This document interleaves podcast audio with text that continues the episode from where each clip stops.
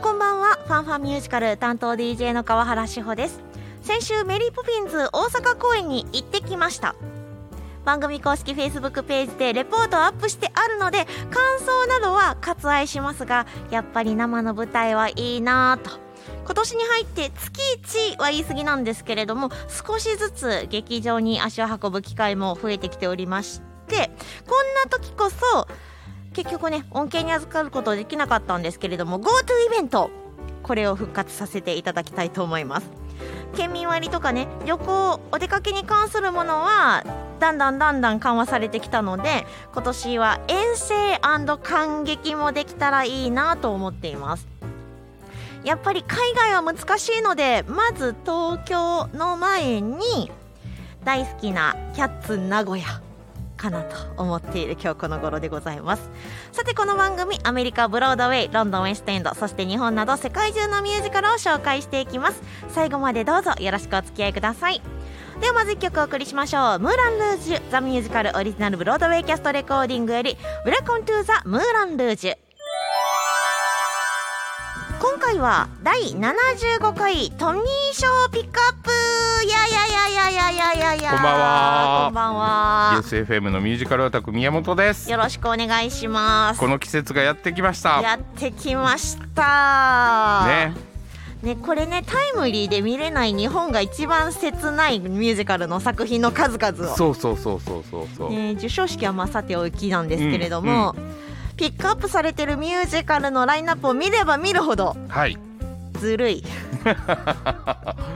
こんなに今新しいのがやってたんやそうよ、ほんとそうよ。ね結構あの向こうのサイトとか見てるつもりやってんけど、うん。全然知らんのもいっぱいあったんでねはあいのー停滞していた分だけうんドッカンみたいな。ねほんまにいや日本は日本で新作ミュージカルであったりとかオリジナルミュージカルであったりとか、今までのブロードウェイの流れウエストエンドの流れじゃない作品が増えていますけれども、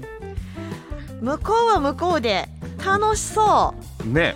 うねはい注目ミュージカルいっぱいですよこん中からまた日本にやってくるミュージカルもあると思うのではいはいもうねあの個人的には音源がないんですけれどもはい MJ、あ MJ ね、うんマイケル・ジャクソンねはいこれね今年中には CD が出るんじゃないかなと言われておりますがお稽古場の様子なのか何なのかが YouTube に上がってて、はいはいマイケル・ジャクソン役のプレッシャー半端ないだろうなと。そらせやろうなうんマイケル・ジャクソンの一生を描いたようなミュージカルでしょそうそうそうそうそう。ねえそら半端ないと思うでいやーマイケル・ジャクソンですよ。でマイケル・ジャクソンの曲がいっぱいかかるんでしょうん、歌うんでしょ歌うんでしょ踊るんでしょいやもうあの嬉しいけど嫌っていうような役者の気分に私はなっていました。ねまあでもこれに出たらうん、ちょっとミュージカル界では名前売れるよね。売れますね間違いないですね。ね、でその稽古シーンとかだったんですけど、はいはい。まあやっぱりブロードウェイですよ。ああ、やっぱり。めっはちゃかっこよかった。い、そうなんや。うん日本に来るかな、海外公いい演。かなね、ねうん、絶対日本でも売れると思うけどな。売れるしあの日本人キャストではやってほしくないうん、無 理やろ。いやいや絶対に無理やといや本当無理やと思い ますせやろ。今度マイケル・ジャクソンやりますとかって誰かが言ってもいやないわって絶対思うと思うんでそっか。そして今回の第75回トニー賞のピックアップのために、うん、宮本さんははい。いろいろと手を尽くしてくださったというえ、いっぱい CD 買いま した。ライブラリーが増えたわけですねはい、めっちゃ増えました。じゃあその中からまずお届けしましょうか、はいはガールフロームザノースカントリーオリジナルブロードウェイキャストレコーディングより I want you like a rolling stone make you feel my love 今回はトニー賞はいノミネート作品ピックアップしております、はい、もう MJ だけで終わるなよって しかも MJ 楽曲ないねってかけたのがガールフロームザノースカントリーはい。で、今回ノミネートされたのが。はい、ミスターサタデーナイト、はい。パラダイススクエアはいはい6はい、あストレンジループうんうんうんこれがミュージカル作品賞になっておりますはいさっきかけた曲があれですよね、あのボブ・ディランの曲をそうですねねいっはぱいい使ったミュージカルではい、はボいブ・デュランの生まれ故郷であるダルースうんに住んでいるうんニック・レインという男性が主人公はいはいですよね。まあ言ったらママミーヤみたいなもんですよね。そうですね、あのージュークボックスミュージカル的な感じになっているんではないかろうかと思うんですけれども、はい。ボブ・デュランのうん楽曲うん。結構たくさんたくさん使ってます。はい。でしかもあのステージ上でも演奏されるうんという楽曲の歌だけではない、うん。この辺も注目の作品と言われております。はい。そでしまあ、て MJ は置いとといいててこれ今なんだって思ったのがはい。 6あそっか。そうそう番組でも結構前にそうですごね紹。介しましたようんうね、んイギリスケンブリッジ大学の学生によって制作された学生プロジェクトうん。はいはいはいはい。これがなんとうん。トニー賞まで上り詰めましたよすごいよね。うーうんん。イギリスの最も有名な暴君ヘンリー8世の妻となった6人の女性からはい。着想を得たうんストーリーということでうん歌詞がねうん。なかなかすごい、割と際どかったよね。うん、うんもうなんか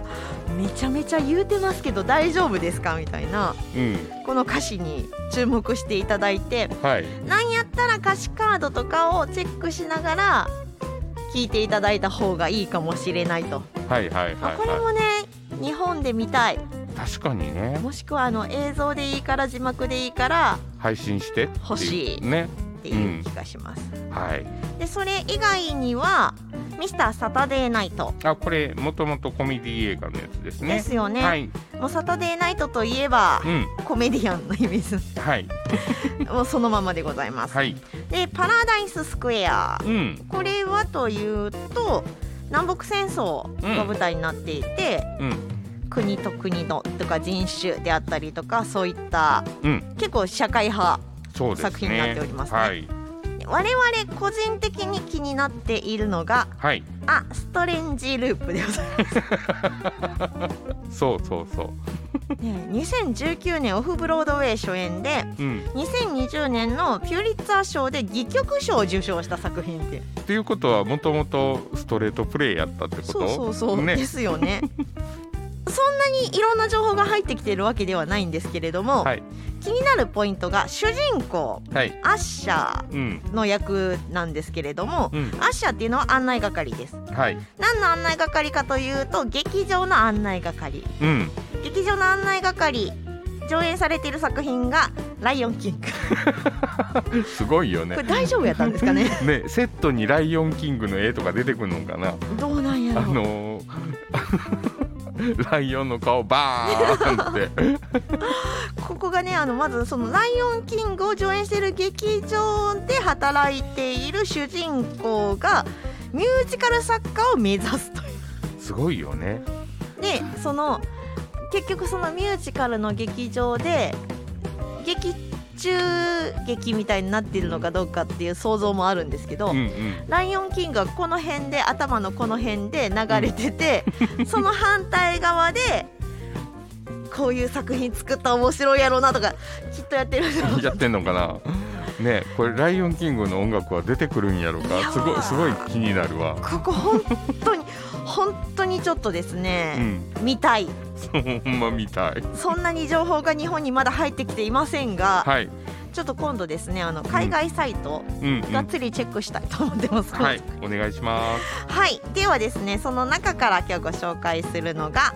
楽曲「6ライブオンオープニングナイト」オリジナルブロードウェイキャストレコーディングより「6」今日は第75回トニー賞ノミネート作品ミュージカル作品賞を中心にご紹介しました紹介になったのか な。いや好き勝手喋っただけね、ですけれどもはい、いやもうね楽曲たくさんお届けしようと思ってたのそう、思ってはいたのちょっと喋りすぎましたね。はいはい、反省ということで、はい、ぜひ気になっているミュージカルとかねトニー賞これ取りそうなんていう予想もよかったら送ってくださいはいメールアドレス ffm.yesfm.jp ffm.yesfm.jp 公式 Facebook ページ公式 Instagram もありますのでいいねのポチリやコメントなどなどもぜひぜひお願いしおます願いしますさあでは最後に我々が大変気になっている作品「アストレンジループ」オリジナルブロードウェイキャストレコーディングより「アストレンジループ」聞きながらのお別れとなりますファンファンミュージカルお相手は川原志穂と ESFM のミュージカルオタク宮本でしたそれではまた来週までバイババイバーイイ